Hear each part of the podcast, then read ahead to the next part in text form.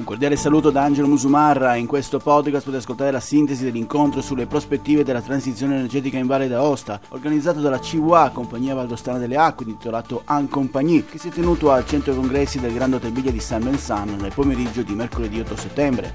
In questa terza parte ascoltiamo le prospettive della Deval, la società di distribuzione e manutenzione della rete elettrica valdostana, che fa parte del gruppo CWA, con il presidente e amministratore delegato Giorgio Pession. Buon ascolto. La rete è sempre è stata fino praticamente a ieri data per scontata, della rete non se ne parla generalmente mai, si fanno tanti ragionamenti, però poi effettivamente adesso si vede come si ritorna a parlare di rete perché da lì alla fine poi si deve passare, per ovvie ragioni. Quindi Diciamo che eh, c'è una forte importanza dell'infrastruttura, ma non solo dell'infrastruttura, ma di quello che è il ruolo che i distributori eh, di energia elettrica e non solo di energia elettrica andranno a giocare nei prossimi anni in ottica della transizione energetica.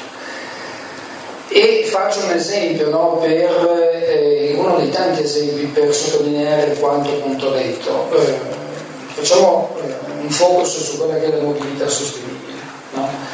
Allora, in tutti i convegni in cui anche Covid partecipavamo e anche poi durante il Covid online, diciamo, sostanzialmente quando si parla di mobilità elettrica si parla di due fattori. Il numero di installazioni, il numero di colonnine cosiddette e il numero di veicoli elettrici che stanno circolando e che dovranno circolare rispetto anche a tutti gli obiettivi a livello europeo che sono stati appunto fissati. Tra l'altro colgo l'occasione per ricordare come a fine del 2020 in Valle d'Aosta, e la Valle d'Aosta è stata la regione che nel, nel 2020 ha dato più impulso all'installazione di, eh, in Italia di, colonnine elettriche, ci siano dunque 329 punti di connessione per elettrica. Quando questi 329 è un dato appunto che eh, ho ricostruito perché non ce l'abbiamo direttamente come distributore, perché noi come distributore abbiamo i contatori, i misuratori e i misuratori dedicati alle colonnine in Valle d'Aosta sono 155, questo è un dato ad oggi. 329 quindi punti di connessione in tutta Italia a fine 2020 eh, erano 19.324, quindi questo ci fa dire come effettivamente, ovviamente non è che è un punto di arrivo, ma siamo avanti.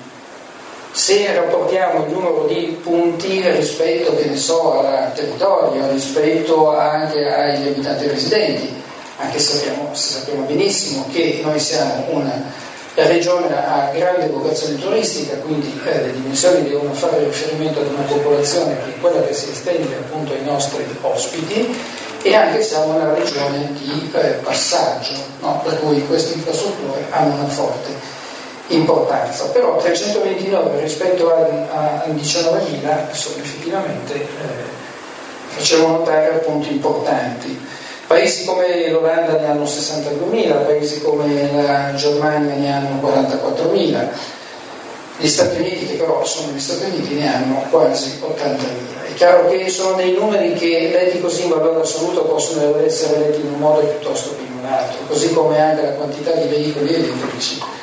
Noi in Italia oggi siamo quasi 100.000 quando paesi più avanti da quel punto di vista di noi in Europa sono 400.000, 450.000, parlo di Germania, Olanda, Norvegia come esempi. Ora, la rete viene data per scontata, ma in realtà vi faccio due esempi sempre locali ci sono due punti di connessione che voi tutti conoscete ad Aosta, arrivando ad Aosta, in particolarmente importanti. Lì eh, noi abbiamo in un punto di connessione una potenza pari a 900 kW, quando un appartamento ne fa 3 di kW, come sapete, e l'altro punto, sempre ad Aosta, è di 600 kW. Questo per dire che eh, quella, potenza, quella potenza che viene data per eh, scontata è tutt'altro che tale, no? Il punto eh, di CVA alla partenza dello Skyway richiede una potenza per esempio di 150 kW. Quindi la rete è tutt'altro che eh, scontata, quantomeno non tanto quantomeno dal punto di vista anche temporale, devo fare degli investimenti che voglio fare entro un certo tempo, dovrò parlare prima forse con chi distribuisce, no? Spesso si leggono anche, come dire, in toni anche un po' polemici da parte di chi installa Colombini che dice sì, le ho messe, ma in realtà non sono ancora connesse. E lì per un problema o autorizzativo, io mi chiedo per esempio personalmente come, con riferimento al PNRR, si possa e si riesca in un paese come il nostro a spendere nei tempi fissati tutto quel monte di denaro che si vuole spendere. Mi viene da dire mi sveglierò domani mattina in un altro paese, no? E qui eh, la platea è piena di amministratori, quindi eh, tutti si rendono ben conto di questi aspetti.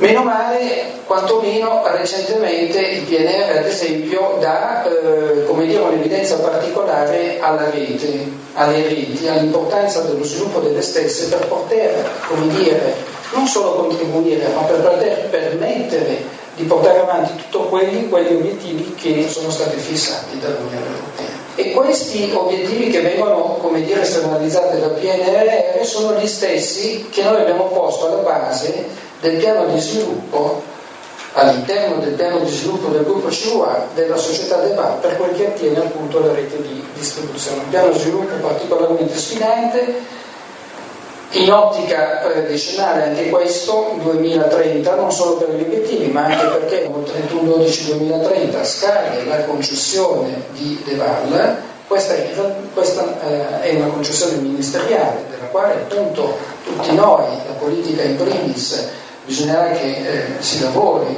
per anche lì continuare a, eh, ad essere nella situazione in cui siamo, poi su questo aspetto ci torniamo. Quali sono quindi gli obiettivi macro dello sviluppo? Allora, innanzitutto una, una, una rete più potente, ovvio, no? È del tutto normale, più capace, perché se vogliamo transitare dall'idrocarburo all'elettrone, bisognerà portare in giro questi elettroni e la rete è la strada, per definizione.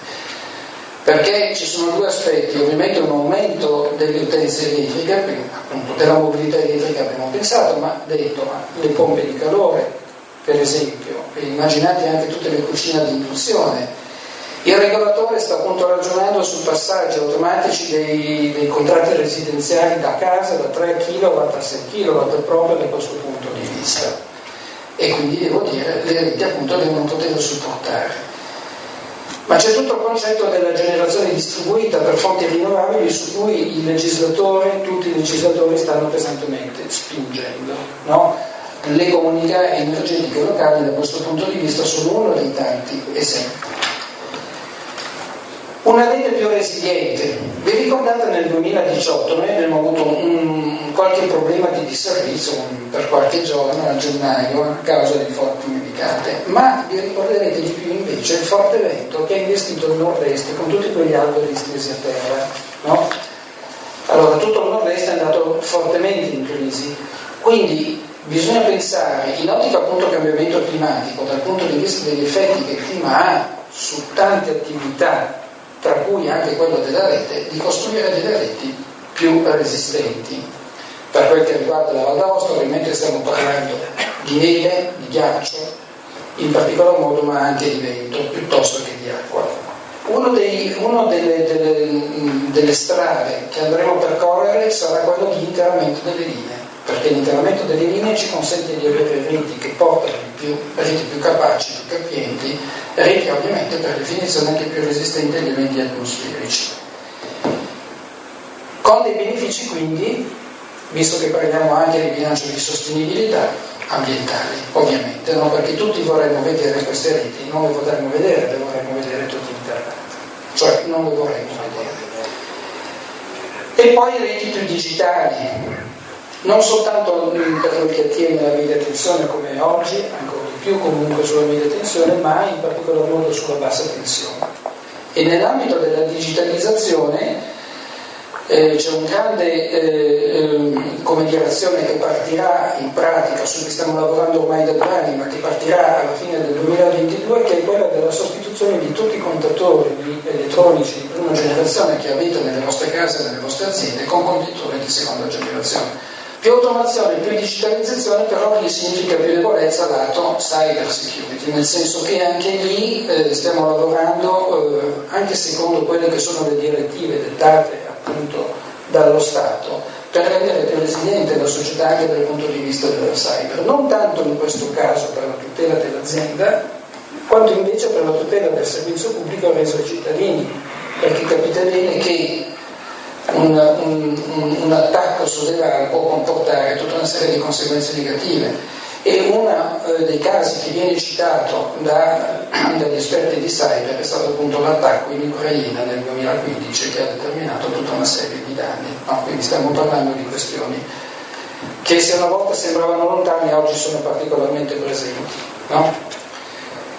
Ma maggior digitalizzazione vuol dire una rete più flessibile. Non si tratta semplicemente, quando pensiamo alla rete, di pensare ad una rete ovviamente capacitiva, nel senso di essere in grado di fare bene il mestiere che dovrà fare nei prossimi anni. Da questo punto di vista quindi bisognerà intervenire, eh, intervenire parecchio, ma l'altro aspetto è quello di un distributore che fino ad oggi è stato messo un pochettino all'angolo, nel senso che Anzi, per esempio sulla mobilità elettrica a metà degli anni 2000 si era dato il compito al distributore di mettere le colonnine.